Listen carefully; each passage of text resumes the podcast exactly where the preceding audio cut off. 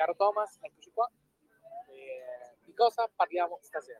Ma guarda, allora, c'è una lista di news non, non collegate all'argomento principale che però secondo me bisogna un po' scorrerle perché soprattutto sull'ambito sicurezza sono state un po' di cose interessanti.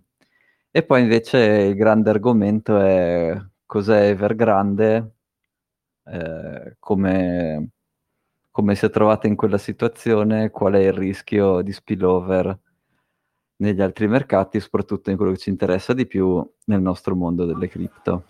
Sì. Tu cosa dici? Le news, le, quelle così, quelle un po' quasi pseudo gossip, le facciamo subito o le facciamo alla fine?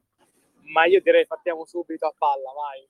Beh, allora, numero uno, Fluffy Pony ha twittato di nuovo. E quindi è, è, è Ah, stato sì? liberato. Mi fa molto piacere, me l'ero persa come notizia, ma ottimo, Sì, è stato liberato, sta cercando di tornare in Sudafrica e non... ci penserà più di due volte prima di rimettere piede negli Stati Uniti, Ah, sì, probabilmente. deve di rifarsi un paio di mesi di galera così a. Però insomma, ecco, è riuscito con i suoi avvocati almeno a farsi, a farsi liberare. Pensar boh, fuori, poi- non è- ha solo twittato questo e quindi non, ehm, non è che ci ha dato informazioni su cosa è successo. ma- boh, vediamo, vediamo però cosa ci dirà nei prossimi giorni. Sì. Poi, settimana scorsa sono stati, no, a cavallo tra settimana scorsa e questa settimana, tre hack abbastanza interessanti. Eh, uno ha tirato giù, il più semplice concettualmente, una specie di denial of service che ha tirato giù la rete di Solana. Bah, E, ovviamente, no, non sono molto sorpreso, però tutte queste cose qui, sì, il prezzo è un po' sceso, però come tutti gli oggetti di marketing, la capacità tecnica effettiva conta poco. Sì. Però una cosa che mi aveva colpito è che alcuni di, diciamo, alcuni di pareri di, di, insomma, di gente un po' meno affezionata a Bitcoin di me dicevano che comunque un crash del genere che tiene la rete spenta per 12 o 16 ore è molto grave perché se tu hai degli smart contract che fanno DeFi, tu non puoi stare offline per 12 ore, poi come dire le liquidation e tutte quelle cose lì, quando, beh. quando riparti è un casino, quindi Eh è stato un brutto colpo, il prezzo non so quanto sia stato impattato da questo brutto colpo qui, però insomma a chiunque sia investito in eh, quel tipo di shitcoin, secondo me attenzione perché i commenti che gli hanno fatto sono abbastanza di pesanti. Eh sì, perché se l'unica cosa che tu prometti è ad avere smart contract più economici, più veloci per fare DeFi e poi la gente pensa che non si può 12 fare. DeFi, è di è una cosa... boh. Eh. Poi vabbè, sempre legato a questi hack, poi vi racconto una mia esperienza che, di nuovo, il Vai. prezzo no- no- non è mai collegato alle robe tecniche. Alla virtù. No.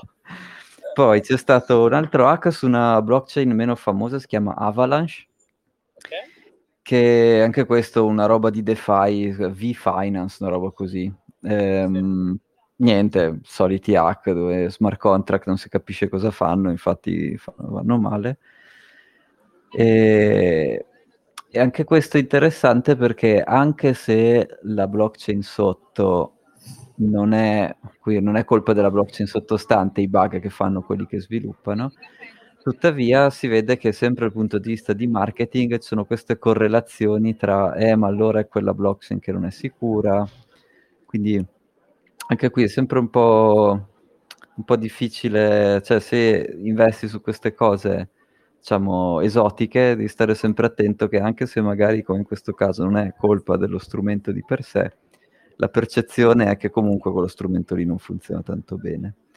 E infine, quello più goloso di hack, Sì. per cui volevo invece Gabriele The Trader, è che c'è Sì. stato un hack su Binance Chain, c'è una, un, Cosa? con- c'è un contratto strampalato, si chiama P-Network, che è una cosa che permette a contratti su blockchain diverse di interagire tra di loro. Quindi, cioè, già che l'ho detto, mi stanno sanguinando le orecchie. Aspetta, però- infatti, infatti, infatti mi hai fatto, Mm. mi hai spaccato il timpano. Un contratto che permette a blockchain diverse di...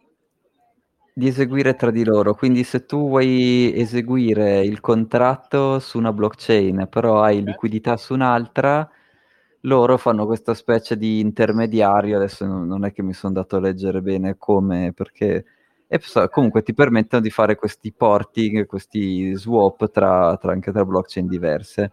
E in particolare uno di questi swap permetteva di accedere a dei, dei, bitcoin wrappati dentro Binance Chain. Quindi sai come c'è wrapped bitcoin sì, su Ethereum, sì. c'è anche la stessa roba su Binance Chain. E se ne sono rubati un 10 milioni, quindi oh, cosa saranno stati? Uh, sì, so, boh. forse di più, aspetta, perché mi sembra 560 bitcoin, mi sembra che hanno rubato, quindi forse un po' di più. E secondo me questa cosa è super interessante perché Binance Chain non è decentralizzata e quindi io sto cercando di capire che cosa faranno. Cioè, se, se faranno il rollback e quindi, come dire, riescono a fare quella cosa che in teoria non dovresti poter fare. Che non si dovrebbe poter fare, certo. O, o, lasciano correre e dicono, vabbè, sono un po' fatti vostri. Il problema di questo P-Network, tra l'altro, è un gruppo di italiani che l'ha disegnato. E tra l'altro lo stesso gruppo di italiani che era tra i primi che aveva sfruttato l'hack DAO su Ethereum. Non so se ti ricordi, ma sì. eh, il, primo, il, primo, il primo DAO su Ethereum aveva questo bug e c'era l'hacker cattivo che spillava i soldi e poi dopo un po' gli hacker, tra virgolette, buoni hanno detto, hacker, vabbè, insomma, boh, tra virgolette buoni hanno detto, ah no, allora li prendiamo anche noi così facciamo facciamo in modo che, vabbè, almeno non li prende tutti. E quindi quello stesso gruppo lì che aveva fatto questa operazione sì. Su, su, sul DAO, quindi che in teoria erano hacker buoni, in pratica semplicemente hanno sfruttato anche loro l'exploit, hanno subito questo attacco qui. E quindi diciamo, come sempre nella comunità, tu ti chiedi sempre, ma era voluto o no? O casuale. E secondo me questa volta invece non era voluto, proprio perché Binance Chain non è così decentralizzata. No, Quindi no. tra tutte quelle dove lo, lo, hai organizzato, lo hai organizzato proprio in quella che è più... dove ti vengono a prendere, insomma. quindi... quindi... Sì, forse mm. era, era un attacco genuino. Sì.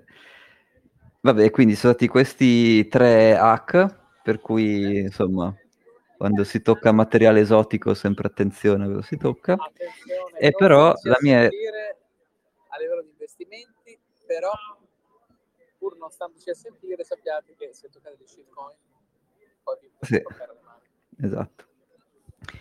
Ehm, e, e niente, però appunto volevo raccontare che io avevo degli Ethereum che sono diventati anche Ethereum Classic e a un certo punto Ethereum Classic aveva subito un attacco del 51% pesantissimo.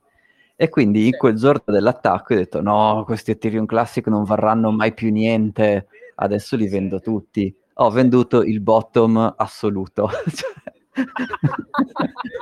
Ma come quindi... sempre, è perché nessuno si deve stare a sentire a noi due, perché non ne prendiamo una, capisci?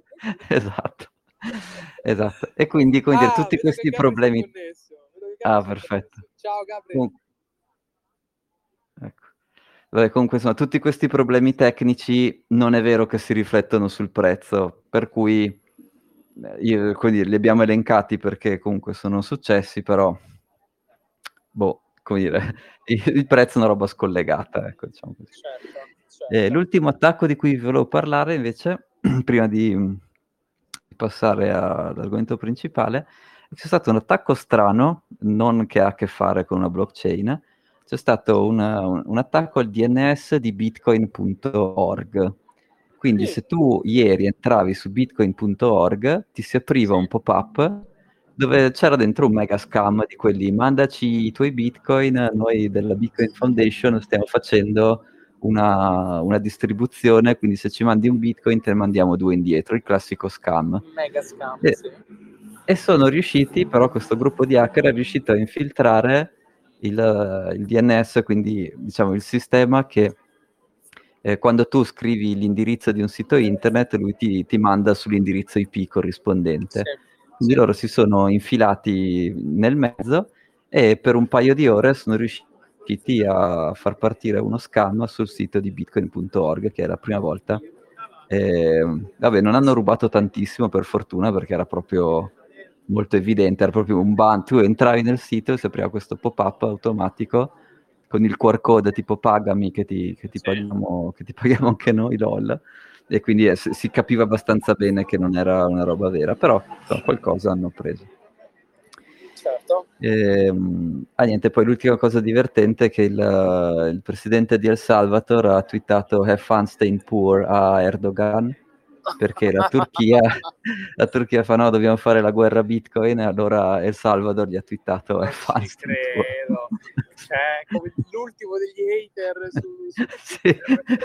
esatto. foi il bimbo minchia finale esatto, presidente della nazione come veramente l'ultimo dei, dei minchia hater su, su Instagram ma dato che abbiamo Gabri vuoi rifargli quella, quella domanda che, era, che ti era sorta prima? Ah no, niente, il riassuntino è che c'è stato un hack su Binance Chain. No, questa? Quale? Sì. Sì. E niente, che quindi ero molto curioso di vedere che cosa fa CZ, se fa il rollback o se lascia correre. E, e niente, com- alla fine il concetto è che tutti questi hack pff, sul prezzo hanno delle, boh, sì, hanno qualche minima correlazione, però... Eh, cioè, certo non mi ricordo che domanda è che devo fargli esattamente. Eh, eh c'era un'altra domanda che... Gabri, ci sei? sei certo che sì, dottori, buonasera. Eh, grandissimo. Eccolo. Sento, sento già l'energia. E guarda, magari l'attacco hacker, l'attacco hacker eh, eh, così ha influenza sul prezzo, non Ma so. No. non mi risulta che Cardano sia scoppiato verso quota 10 dollari dopo che hanno lanciato gli smart contract, ecco, per cui secondo me a livello tecnico interessa a tutti Niente. il giusto. Cui... Partiamo con le scintille subito con il. Ah, no, siamo d'accordissimo, è vero, è vero. Benissimo. Bene, bene. Quindi, Gabri, news, news dal mondo del trade. Io in questo, momento, da, da in questo momento vorrei andare da Jack Dorsey a baciarlo perché ha fatto una roba abbastanza interessante. Avete visto?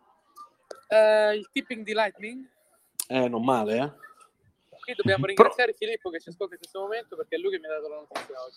No, più che altro, cioè, più che altro il timing terribile perché adesso il prezzo di Bitcoin, cioè il prezzo di tutto è, è un po' bearish, no? Per cui la cosa sensata da fare era un attimo shortare.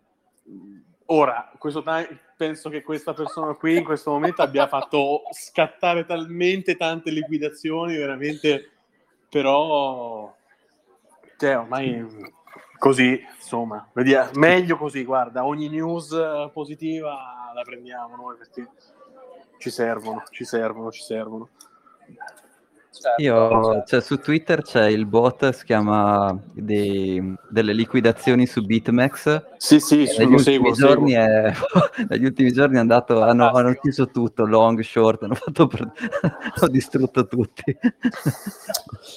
Eh, in questo momento qui altcoin ovviamente, ovviamente cioè, mh, bella roba, veramente sta performando bene, bene, bene, bene. Avax sta spaccando. Quella che hanno hackato la settimana scorsa. Avax sta spaccando e sta spaccando di brutto anche Elrond. Mamma mia, progetti incredibili, El, infatti. Elrond. Elrond. Elrond. Tu li prendi dalle liste di, di Kinsler, tipo tutti quelli che vuole bannare. Esatto in... Guarda, questi qui parliamo di top. Uh, Avax dovrebbe essere top 9, se non erro top 8, top 9 market cap, Errond sì, top 20, pool, 30. Ok, ok, ok. No, no, parliamo comunque, attenzione, cioè, di roba grossa, sì, grossa. Che è, che è, security, che è security, no? Che, eh sì. come, dal mio punto di vista va bene. Cioè... Noi parliamo di roba grossa. Poi adesso, adesso sì. in periodo loro stanno spaccando. Due settimane fa le mosse grandi si sono fatte su Solana perché Solana ha fatto una performance clamorosa, una roba, ha avuto un exploit incredibile. Infatti lì ci siamo tolti le belle soddisfazioni. E, eh. Adesso niente, si è fermato un attimo io, tra l'altro, vi dicevo, questo mi sa l'ho scritto su Telegram, l'ultima puntata del podcast stagione 1 vi ho detto attenzione a Solana e FTT, che è il token di FTX. Sì. Mi sembra, mi sembra che non abbiano performato male. Magari mi sbaglio. Attenzione, attenzione. Arriva, Attenzione arriva, arriva- consigli arriva- di investimento qui ovviamente non li dà nessuno. No, no, raccomando. not financial No, advice, not financial No, advice, no, no, not financial. NF, come No, NFY. sono contento che almeno di noi tre ce n'è uno che ci chiappa. Esatto, almeno uno ci prende Oh, giusto. ecco. Esatto. No, in realtà, in realtà una l'ho accannata, una l'ho accannata perché su, su Cardano ero un po' fiducioso sullo smart contract, però lì è partito lo stop loss, amen, ciao, fine. Eh, lì, lì- non funziona. Eh. Mamma mia. Ahimè non va. Ecco, ho un consiglio finanziario a chiunque sia in ascolto, non comprate mai Cardano. Per qualsiasi cosa al mondo non comprate mai, questo è un No, consiglio no, finanziario. no, noi non facciamo. Se la SEC ci sta sentendo, sì, è un consiglio finanziario. Vabbè, ma sai, quello è il chiaro esempio in cui c'è un gruppo ristretto di investitori che ha raccolto soldi per fare un progetto promettendo un ritorno. Quella è una security 100%. Quindi se tu te li tieni, prima o poi di- devono trasformarli in azioni, magari ti pagheranno qualche dividendo, chi lo sa. Poi Mamma secondo mia. me Sì, dichiarano bancarotta. Nel mondo cripto quella è la descrizione della sola. Sì, no, mamma mia. Un gruppo di Mamma mia. investitori che fa un progetto e promette ritorni. Nel mondo cripto, quando lo sentite, scappate. Scappare via, via. Sì, sì. Va bene, No, adesso- sì. adesso sai che volevo-. Volevo chiedere io a, mm, a Thomas, perché adesso mm, io parlo di prezzi, eh, il prezzo prima del drop di questa settimana qui c'era Polkadot che era veramente il rampa di lancio, ma proprio il rampa di lancio a livelli incredibili. E mm, leggevo tra mille altre cose il discorso parachain, non parachain. Mhm. A livello tecnico di cosa parliamo? Della fuffa, come sempre. Ah, strano. No, però vabbè, come, come hai spiegato molto bene tu, non- so- sono magari un concetto anche interessante e, e sta nel fatto che uno dei problemi, tra virgolette, che ha Ethereum è che se tutti gli smart contract tengono tutti i loro dati dentro questa virtual machine unica condivisa, il problema è che questa inizia a crescere di dimensioni, diventare sempre più grande, quello è un problema. E quindi tu puoi fare delle cose che si chiamano in Ethereum si chiamano sharding, ma il concetto è simile, in cui tu dire, tieni degli smart contract che eseguono dentro questo ambiente e notarizzano solo una volta ogni tanto sulla catena principale. E questo concetto qui è anche quello che viene è questo che- è concetto che viene usato insomma, in tutte queste tecnologie qua. Ehm, poi di nuovo mh, ha, ha qualche importanza, è più importante del, del budget di marketing? Assolutamente no. Quindi, boh. Guarda, tra l'altro, parlando di marketing, tra- parlando di marketing, o- marketing, oggi FTX ha, eh, ha chiuso un round di sponsorship con Mercedes, per cui saranno lo sponsor Pure. della Mercedes in Mm. Formula 1. Sì, sì, quelli stanno finanziando tutto. Poi, tra l'altro, proprio oggi leggevo la storia del... eh, si chiama lui del founder Sam Bankman Fried, se non erro, quello con i ricciolini. Esatto, Mhm. posso dire una cosa? È quel tizio che viene sempre ripreso tipo in camera sua come uno studente qualsiasi e cioè tipo in mutande, felpa, che però è un billionaire. Lui Cioè, in questo lui- momento, se non erro, ha 24 billion. Beh, non Cioè, male. È, è lui il tizio. È lui, lui, è capo- che molto probabilmente... Lui è il capo Che- di FTX, che sarebbe, Ricord- tra l'altro... Ricordiamolo, Dimmi tu? ascolta, è un exchange. È un exchange, è un exchange. Che poi ho letto proprio oggi la storia, è meravigliosa. Lui in pratica parte da solo, lui veniva già dal mondo della finanza, parte da solo, eh, passa al mondo delle cripto solo per tradare, ok? E lui ha fatto i miliardi letteralmente ehm, facendo arbitraggi con, eh, con la Corea. Perché qual era la cosa? Tu compravi Bitcoin in America a 10k e nello stesso momento in, Gia- in Corea e in Giappone era listato a 15, per cui tu Mhm. basta che portavi, ehm, classico arbitraggio classico, no? Cioè tu portavi Sì. il bitcoin dal, no, dal- dal- dall'exchange americano, lo portavi in quello coreano, vendevi, facevi eh, 50% così, senza far nulla. Da lì lui comincia a farlo sistematicamente, nasce Alameda Research, che sarebbero quelli tra l'altro dietro anche a Solana, una, una roba incredibile, di tantissimi progetti super fighi, e adesso stanno lì, mh, tradano a livelli incredibili, questi addirittura ai tempi loro facevano il 10% al giorno con centinaia di milioni di budget, per cui secondo me male non se la passano, e sei su questo gruppo di pazzi in, in, così in pantaloncini in maglietta che dormono nudi e quella molto probabilmente non era la casa di quello ma era l'ufficio, capito? Ma ti rendi conto? Straordinario. Ragazzi, che tempi viviamo? Che tempi viviamo? Eh, È una cosa bellissima questa. Eh, sì, purtroppo quegli anni lì Gary Gensler li vuol far finire perché vabbè. Vabbè. ma è, quel, è quello della. SEC, no? Che, Eh, è sì, che- esatto. È, Cioè, è che il, poi- signore, il signore della SEC che ha detto "Mm, quasi quasi banniamo il 99% di quello che giro perché sono tutte commodities e quindi sono illegali e quindi devono fare un eh, stesso procedura di tutte le, le commodities tradizionali quindi praticamente si serve solo bitcoin. Mamma mia, ha che poi... parole buone tra l'altro quindi, Che pagliaccio, che poi le- questo qui poi oggi ha postato un video che è andato virale in cripto Twitter, che in pratica dà dei consigli, lui in questa volta consigli finanziari agli studenti, dicendo ah no perché voi dovete risparmiare 5 dollari a settimana, poi li mettete in qualcosa che fa l'8%, e question mark, eh, 750 anni avrete eh, 4,90 euro perché... Esatto. Cioè, in pri- e poi la domanda, poi attenzione, la domanda eh, nasce spontanea. Che cosa nel mondo finanziario normale ti dà l'8%? Metterli Ah, in un ETF eh, Standard Poor's 500 che è pompatissimo e cresce a caso da 50 anni? Mettilo lì.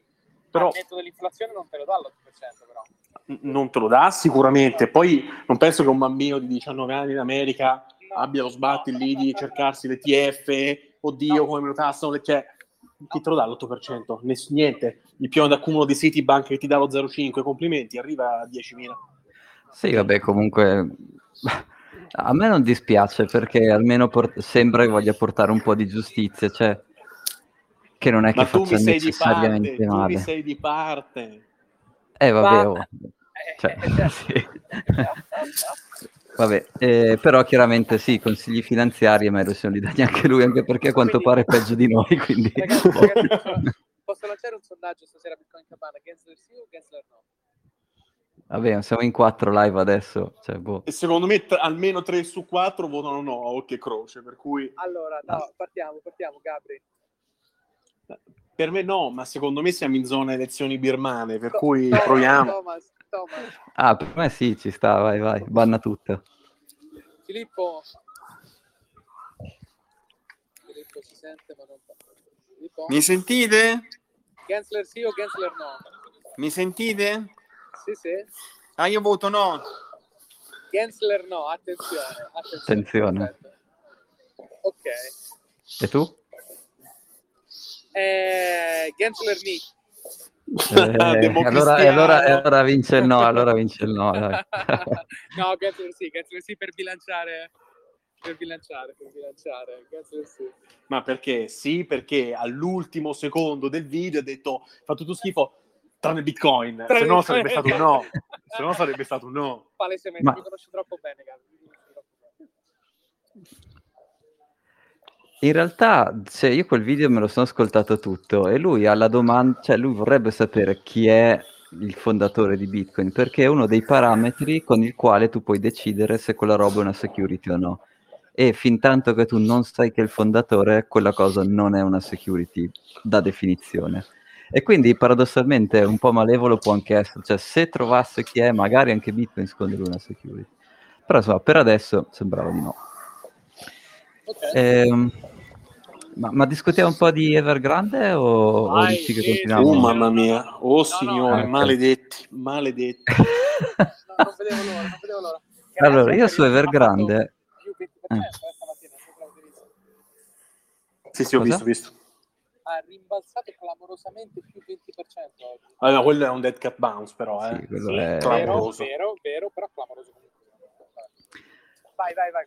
No, io mi ero preparato una scaletta, poi, cioè, la discutiamo anche, iniziare da che cos'è Evergrande, chi ci ha investito, chi deve soldi, che cosa succede in conseguenza a quello che, che sta combinando e quale può essere il piano della Cina, nel senso perché ha permesso che succedesse e perché invece adesso sembra che non voglia più permettere che succeda. Quindi questi, questi, quattro punti. Quindi, Vai. Che cos'è Evergrande? Vabbè, è una, è una un property developer, quindi compra il terreno, compra i materiali, manda e, compra gli architetti, fa i progetti, manda, fa la casa e prova a vendere la casa.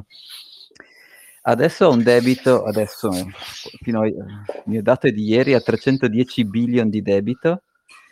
E questo debito l'ha raccolto uh, un po' da, da, tutti, quindi da banche cinesi a degli... Ti, ti, sento pianissimo, cosa? A me, a me Thomas? Sì, sì. Senti meglio ora? Un pochino, sì. Ok, ok, ok. Tanto ti stavo No. ascoltando, non stavo dicendo nulla di, di rilevante. Ah, ok. Ehm, quindi banche cinesi, poi ha venduto dei bond anche a insomma, compratori internazionali e anche a dei ai suoi cittadini, ai suoi dipendenti cittadini. E, tanto per dare un'idea di quanto è grande Evergrande, è il secondo developer, eh, più grande developer in Cina e è quello più indebitato al mondo. E per far capire quanto è grande questo mercato in Cina, um, è stato versato più cemento in Cina negli ultimi tre anni che in tutti gli Stati Uniti in tutto il secolo precedente. Quindi è una roba di, di di dimensioni gigantesche. Quindi Negli Anche il mercato- sì, esatto. Quindi anche il mercato delle commodity tipo eh, acciaio, ferro, tutte le robe che stanno per fare le case e il cemento, si stima più o meno che un 30% di tutte le commodity mondiali finiscono in Cina per fare quella roba lì. Quindi comunque il mercato cinese di real estate è enorme. Ehm, è enorme però con una strana particolarità, nel senso che eh, non tutti gli appartamenti che vengono costruiti sono venduti, anzi ne hanno una vagonata di vuoti, hanno tipo, si stima che hanno tipo posto per 90 milioni di abitanti, eh, quindi hanno appartamenti vuoti per 90 milioni di abitanti. E questa cosa è uno strano, è lo strano risultato da eh, un po' il fatto che ehm, potevano costruire sostanzialmente quanto volevano, ovviamente non ci sono né problemi di spazio in Cina né e neanche problemi di fin- non c'erano prima di quest'estate problemi di finanziamento, nel senso che loro potevano prendere i soldi da una banca, andavano e potevano strapagare il terreno edificabile, quindi se valeva 10 loro andavano lì e per tagliare corto lo pagavano anche 20, non, non c'era questo limite e potevano costruire e riuscivano anche a piazzare tutti questi, tutti questi edifici, se non a persone, almeno a, degli, ehm, a dei fondi che li rivendevano come se fossero dei fondi pensione. Quindi avevano una divisione di wealth management che piazzava questi prodotti di real estate a investimento. E, e quindi insomma riuscivano pagando tantissimo per, eh, per il terreno, riuscivano sempre a prendere il terreno pagando tantissimo per tutto, forzavano anche un prezzo sempre più alto di, di queste costruzioni, che però è, è andato incontro al fatto che eh, la domanda reale di, di abitazioni in, quelle, in, quei posti dove le costruivano era, dire, era già bassa e con i prezzi che facevano loro era ancora più bassa, quindi hanno trasformato una grossa parte del loro portafoglio di real estate in una, come dire, una specie di, di oggetto da collezione veramente, farlo per rivenderlo. Eh, e questa cosa qui è entrata nel radar del, del, governo cinese già dal 2018, cioè nel 2018 la Public Bank, no, la banca del popolo cinese, aveva fatto una lista di tutte le società che sono a più alto rischio per il sistema finanziario cinese e Evergrande era chiaramente anche quella vicina al top. Eh, perché chiaramente aveva tanto debito, aveva questi oggetti che, prov- che, che al tempo riusciva anche a rivendere, però li rivendeva come oggetti da collezione, quindi non come veramente abitazioni che tu un giorno affitterai o abiterai, quindi non si capiva bene qual è il valore effettivo di quella roba lì. E, e quindi insomma era stata identificata come pro- potenziale rischio sistematico. E appunto eh, ha, ha, preso soldi da, da, tante fonti diverse, banche cinesi, clienti internazionali e retail, eh, popolazione retail cinese. E questa però secondo me invece è una buona differenza con il paragone principale che si fa di Lehman Brothers, perché Lehman Brothers prima di tutto era una banca, e Evergrande anche se emetteva questi prodotti finanziari di per sé non è una banca.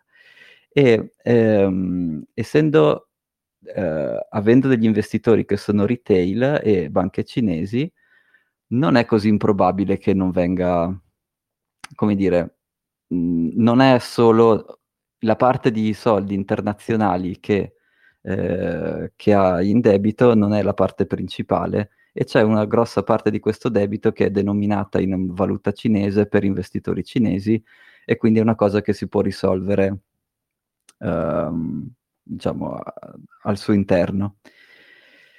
Um,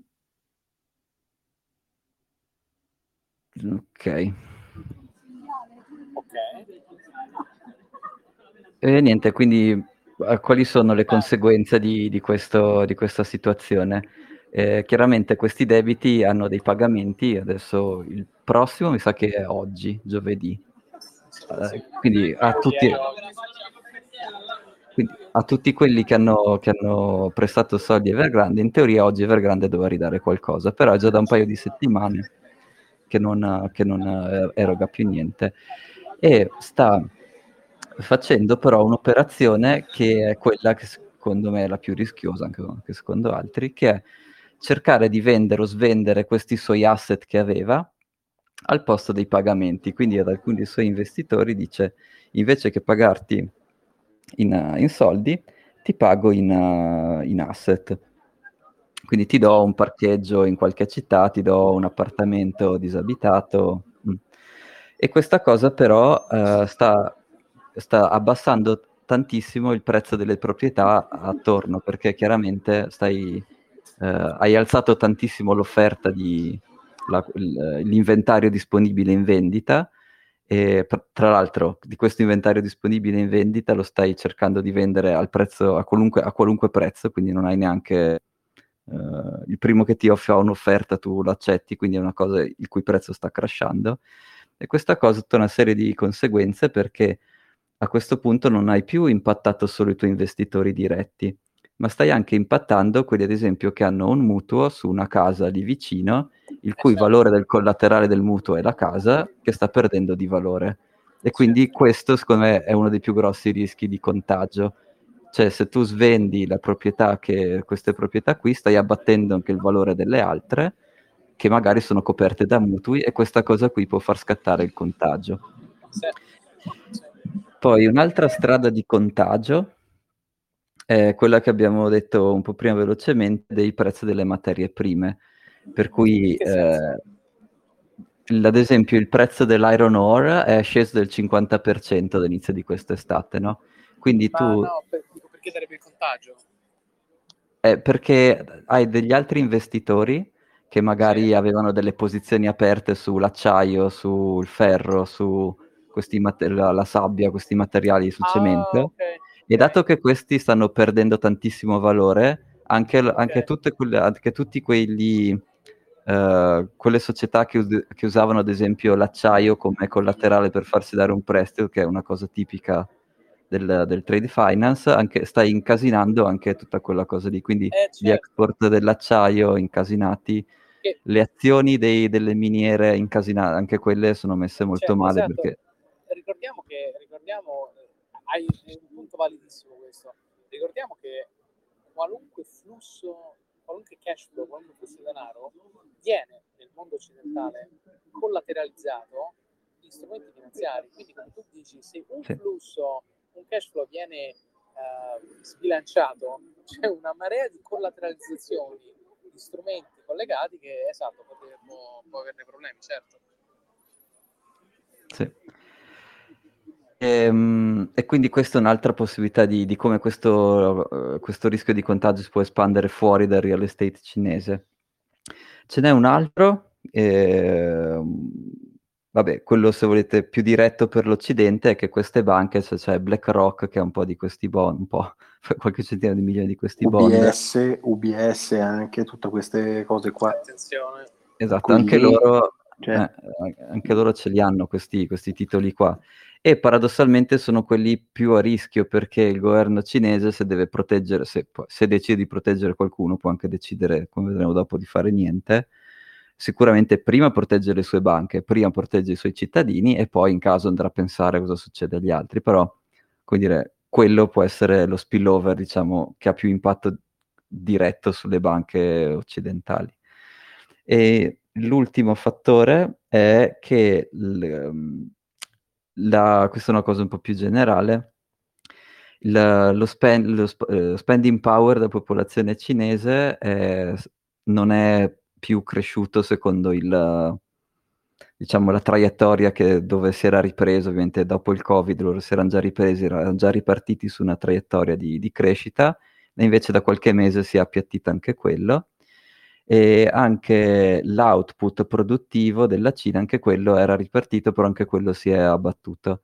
E quindi, dato che la situazione non era di economia super forte in cui solo il real estate era il grosso problema, c'è anche un po' di, diciamo, di incertezza generale, il fatto che questo il real estate cinese comunque va a toccare tantissime società e tantissimi individui nel, nel paese, abbia, come dire, fa- sia eh, la goccia che fa traboccare il vaso e fa girare in giù sia lo, lo- lo spending power che la produzione di, di- di quel blocco lì.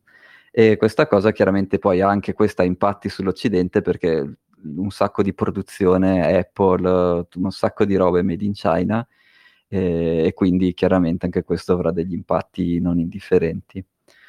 Um, ecco, la teoria più strampalata che avevo sentito circa gli spillover è che anche Tether, la fondazione Tether, fosse investita in questi, direttamente in questi bond cinesi. Ora, io però sinceramente ho cercato di fare un po' di indagine e, e- e vedere se questo era solo il rumore di uno che si è svegliato la mattina e ha detto ah, anche Tether ce li ha, o se ci fosse effettivamente qualche, so, almeno qualche, non dico prova, però qualche conferma di qualche tipo. Io non, non ne ho assolutamente trovate. Anche perché eh, o, si- o ti compri eh, i bond, quelli che hanno venduto per i mercati occidentali, e allora, boh, ok, eh, però quelli in gra- nella stragrande maggioranza sono tenuti da BlackRock, UBS, eccetera, eccetera, quindi comunque avresti poca roba perché la maggioranza ce l'hanno loro. Oppure l'unica altra alternativa che mi è venuta in mente è se eh, Tether è usato come sistema bancario alternativo dentro eh, la Cina, allora potrebbe esserci qualcuno che ha comprato dei terreni, insomma, di, di questi titoli di Evergrande in Cina eh, al- in cambio di Tether. Però anche questa cosa in realtà non c'entra con la fondazione di Tether.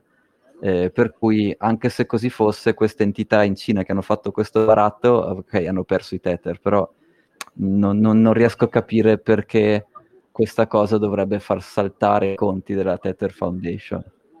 No, infatti. Per cui non, non mi è sembrata... Insomma, c'è un gruppo che espande sempre fear, uncerta- uncertainty, eh, tutte i fake news su Tether. Alcune magari hanno senso, questa qua io non ho trovato nessuna prova. Cioè, come dire, o hanno comprato il prodotto occidentale, però loro non ne hanno comprato tanto perché ce l'hanno tutte queste altre banche qui. O, ha- o qualcuno in Cina ha fatto questi trade Tether per bond, però come dire, è problema suo di, di lui che lì ha fatto questo trade, fatto come dire che sta perdendo, però. boh. E quindi l'unica altra ipotesi che avevo letto su perché può avere impatto sul mondo delle cripto è che le più grandi whale sono degli hedge fund eh, asiatici, quindi più grandi whale di qualsiasi moneta, quindi Bitcoin non lo so, però insomma sicuramente sono di altre monete, ce ne sono, sono gli hedge fund as- asiatici che ci, ci sguazzano. E quindi se loro, se anche loro erano esposti a questi bond e, questo, e lo usavano come collaterale per fare i loro trade, chiaramente eh, il valore del collaterale è sceso e quindi loro avranno meno liquidità e o dovranno vendere altri asset per integrare il loro collaterale. E quindi questo nel rischio contagio legato alle cripto mi è sembrato il, l'ipotesi più probabile. Quindi, se secondo, hai... me, eh, secondo me l'ipotesi più probabile è questa. Le cripto sono un asset speculativo per eccellenza al momento, lo sappiamo se succede una cosa del genere, anche eh, giochiamo al gioco che non c'è alcuna correlazione diretta, comunque le cripto scendono perché c'è il panico generale. C'è il panico generale per cui la gente va nel panico, vende a caso, il prezzo scende. Secondo me questa è la cosa più razionale possibile. Mm, tralasciando i discorsi tecnici, whale, non whale, eh, correlazioni dirette appunto. Eh, se tu crei il panico, la prima cosa che va giù è la cripto perché eh, troppa speculazione. Ma è normale, ma è normale eh, questo, questo è normale.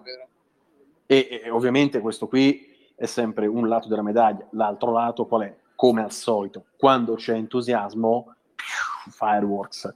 Infatti, tutte le persone che stanno nel mondo cripto, la prima cosa che guardano quando accendono il computer, www.google.com, mh, mm, scrivi su Google, eh, Fear and Greed Index, ah ok, da qui partiamo è sempre questo il discorso. Sì.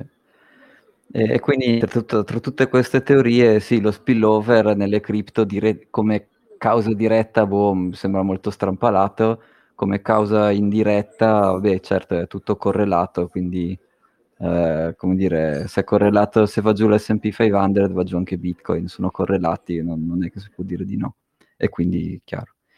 E invece l'ultima cosa interessante che avevo letto era perché che cosa sta facendo la Cina su, cioè perché sta permettendo, salverà Evergrande o no, perché sta permettendo che succeda questa cosa qua, perché ha permesso che, che nel passato abbiano fatto queste cose qua e così via.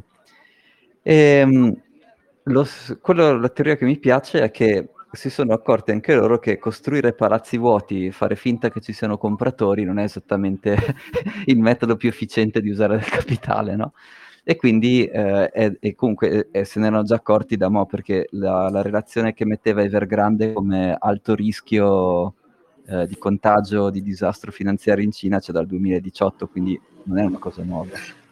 E hanno lentamente iniziato ad introdurre delle regole che impedissero questa speculazione folle del real estate, perché eh, comunque se tu investi lì non è che stai effettivamente avanzando cioè, non è che stai progredendo, non stai aiutando il progresso del tuo paese. Cioè, sì, c'è un po' di gente che, che fa le case, però boh, ci sono valori, ci sono settori con più valore aggiunto, no? E, e quindi uno dei motivi che avevo letto è che vo- vogliono disincentivare la speculazione folle che c'era in quel settore lì per indirizzare i soldi degli investitori su settori più, insomma, più a valore aggiunto, quindi so, tecnologia, ma, ma, anche manifattura, cioè qualunque altra roba che non sia costruire palazzi vuoti, perché cioè, effettivamente non è molto, cioè 90 milioni di, cioè posto per no, 90 infatti, milioni di abitanti. Boh. Cioè, cioè, aspetta, io stavo, stavo pensando esattamente a quello.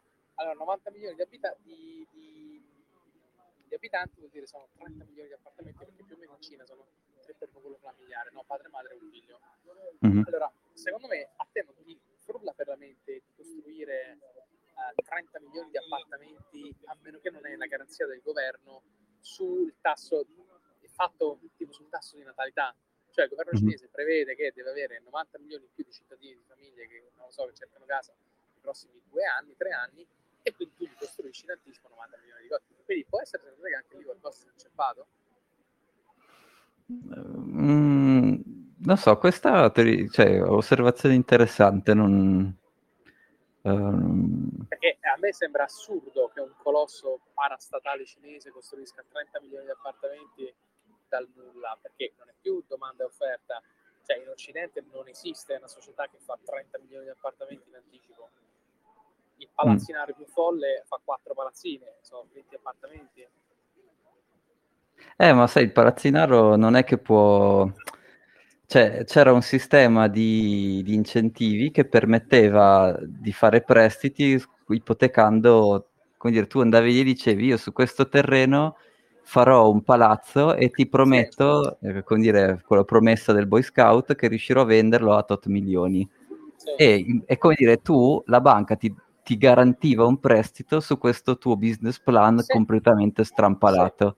E questa cosa qui era legale e è diventata dal 2018 in poi sempre più illegale un po' alla volta. Quindi hanno abbassato sempre di più, Oh, non so, quanto leverage potevi avere su quel prestito e così via. E finché non sono arrivati al punto che eh, durante quest'estate che hanno rotto, che, che Evergrande si è rotta. oh. A me viene in mo- mente, se posso aggiungere una cosa, che abbiano cannato una previsione demografica per, perché tu corrobori questa testimonialmente. Uno, Mm. non hanno collateralizzato, o comunque gli strumenti collateralizzati sui terreni che hanno costruito non hanno fruttato perché non ci sono andate famiglie. Perché non ci sono andate famiglie? Perché forse hanno sbagliato una previsione. Questo può essere correlato al fatto che la Cina ha sbloccato il blocco di un figlio a testa? Che avranno cannato qualche previsione demografica. Questi hanno costruito 30 milioni di appartamenti, si sono resi conto che in realtà la popolazione per qualunque motivo è in decrescita, hanno sbloccato il vincolo di un figlio e adesso tutta quell'economia che era relazionata a quel modello familiare ha dei Mhm. problemi. La Ah sì, ha senso, sì. strumento, cosa di riflessione. Vai. No, ci sta assolutamente. E quindi niente, so- piano piano gli hanno messo sempre più bastoni tra le ruote, e fino a che appunto adesso vediamo cosa succede.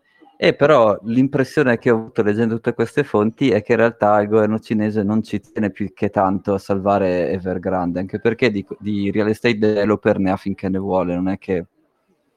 Quindi l'unica Sì. cosa che deve cercare di tutelare sono effettivamente la middle class che aveva comprato questi prodotti tossici dal- dall'ufficio di Esatto. wealth management di Evergrande, Sì. magari cercherà di tutelare un po' le banche cinesi, che tra l'altro l'ha già fatto. La banca centrale cinese ha, negli ultimi giorni ha messo a disposizione un repurchase agreement perché alcune banche non avevano abbastanza liquidità perché Evergrande non gli pagava le, le tranche che gli doveva e quindi la banca centrale ha fatto in modo che eh, il repurchase agreement è la banca 1 dà per eh, impegno alla banca centrale degli asset per un po' di tempo e in cambio la banca centrale gli dà un po' di euro di modo che, scusa, di, no, di, di, Di- di renminbi, esatto, di modo che paghi le sue cose e poi eh, queste possono anche durare una sola notte, cioè proprio il tempo di fare i pagamenti, fare circolare tutti i pagamenti tra banche e poi te lo ritornano indietro. Quindi è uno strumento che lo- l'ha usato anche la Fed, solo che quello- quando l'ha usato la Fed eh, è stato abusato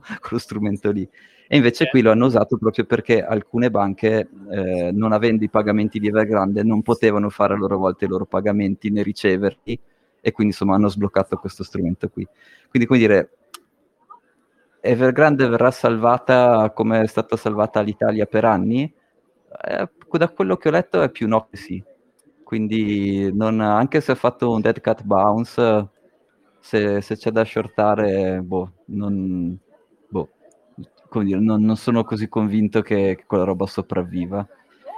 Eh, l'obiettivo, uno degli obiettivi che mi sembra sensati è deployare nuovo capitale in, eh, in, in industrie più produttive perché di nuovo costruire palazzine vuote cioè, serve fino a un certo punto. Ok, tiene occupate delle persone, però oltre a quello non è che fa tanto altro, quindi boh.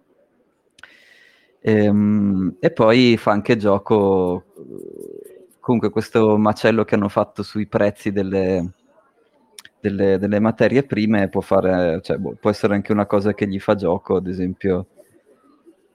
Um, sono crollati i prezzi delle miniere australiane, quindi che sono dei produttori che, da cui ovviamente la Cina compra spesso per vicinanza geografica proprio, e quindi può fare comodo anche magari a comprarsi qualche stake eh, di, di quelle, in quelle attività lì. Quindi questi mi sembrano in- un outlook ragionevole. Quindi una volta che si assetta questa crisi, ehm, sì, miniere le comprerei volentieri se, se- se ne avessi disponibili. Ehm, Morale della favola, sortiamo a bestia Evergrande e compriamo miniere australiane. Sì, questo cioè, è una, è una- una cosa coerente perché non, non- coerente con quello che insomma tutti questi articoli che mi sono letto su che cosa stanno combinando. Ma Ehm, attenzione, dato che ormai l'abbiamo menzionato, succederà l'esatto opposto, cioè. Eh, sicuro, Le australiane 100%. crescono. 100%. No, no, eh, stanno- quelle, stanno- quelle continuano a crashare finché, finché crasha il mercato del real estate, no? Quindi quelle ce l'hanno da crashare ancora a voglia. Ehm, Bene, bene. Ehm, basta, questa è quella ricerca che mi ero, mi ero incuriosito, insomma. Molto interessante, molto interessante. Gabri, cosa ne pensi? Shortare Evergrande e allungare le, No. le, le miniere o allungare Evergrande e shortare Secondo me stare lontani dallo stock market e rimanere nel criptomondo potrebbe essere una bella idea. Sì, ma non vale la eh. pena, non vale la pena. Non vale la pena perché alla fine mh, c'è anche un- quello che ha fatto oggi, no? chiuso a più 17%. Eh, Lo vedo ogni giorno nel mercato piatto orizzontale, capito? Una roba del genere, per cui non, non mi fanno né caldo né freddo queste cose qua. Cioè non vale la pena stare in uno stock market per me. Mm. vero trader cripto nudo e crudo benissimo bene bene bene ragazzi c'è altro di cui volevamo parlare siamo un po' in anticipo oggi ma Um, cose da aggiungere cose di cui vogliamo discutere No, no, c- c'era queste news, cioè in questa settimana è successo, era successo veramente di tutto. Sì. E, e ogni volta che usciva un nuovo hack pre- pensavo proprio, andiamo a vedere se il prezzo scende, ma va, il prezzo non ne frega niente. zero zero Sì. mamma mia Mamma mia. no eh... purtroppo è così Eh, eh, questo ti fa capire molto sul livello di di istruzione dell'investitore medio però Mm. questo è il mercato Sì. No, invece magari anticipiamo, l'avevo già detto, forse il tema di una delle prossime puntate dovrà essere come funziona Strike e che arbitraggi fa, perché che alla fine l'esempio diceva prima Gabriele di compro e vendo i bitcoin su mercati diversi è esattamente quello che fa Strike ad oggi e lo fa un po' in maniera un po' più raffinata, non so se è raffinato o meno, insomma con i future. Però quando tu vuoi comprare, vuoi mandare dollari da, non so, vogliamo mandare 30 dollari all'altro Gabriele, eh, che, se usiamo lo Strike, che è basato su Lightning, lui ha Bitcoin in tutte le giurisdizioni, più o meno, quindi so, su The Rock Trading in Italia, su Kraken negli Stati Uniti, su dove deve avere. Ha conti in banca in tutte le eh, in tutte le giurisdizioni uguale. Ehm, E, sostanzialmente quello che fa è ti prepara un arbitraggio, per cui i 30 dollari io te li mando, li mandiamo all'altro Gabriele a New York senza fee, però quello che succede sotto questa transazione qui è che loro hanno comprato e venduto Bitcoin eh, con questo tuo ordine di, tre- di 30 dollari in modo da farci un arbitraggio. E questa cosa funziona perché il fatto che tu vuoi pagare qualcuno è scollegato dal prezzo di Bitcoin, quindi tu non stai neanche guardando se potresti farti l'arbitraggio da solo o no. Ed è proprio per questo che da qualche parte un arbitraggio per quel pagamento lì c'è. E questa cosa qua la vorrebbero approfondire bene un gruppo di trader di derivati di, di Deutsche Bank, eh, che l'altra volta che avevo fatto una puntata con uno di loro, tu non c'eri, eh, Federico, e se settimana prossima non riesci, magari la facciamo la settimana dopo ancora, perché loro vogliono capire un po' bene come funziona, come giocare, cioè sono abituati a sparare con i pezzi grossi, vogliono un po' vogliono vedere su questo mercato Bitcoin si possono divertire anche loro. Va bene, volentieri. Settimana prossima, purtroppo, sai, giovedì è impossibile per me, però Eh, me l'avevi detto. Esatto. Ah, Eh, vedi tu, un altro giorno, boh, sì, o la spostiamo, sì. Va benissimo, va benissimo, molto interessante. Ok, Benissimo. Allora ragazzi, se questo è quanto, allora grazie per esserci stati e ci sentiamo per settimana prossima. Grazie Gabriele per esserci stato, Thomas, è sempre un piacere. Buonasera a tutti e due. Grazie Fede, grazie mille. Però, però guarda che io- Ciao. Ciao, Ciao. ciao, ciao.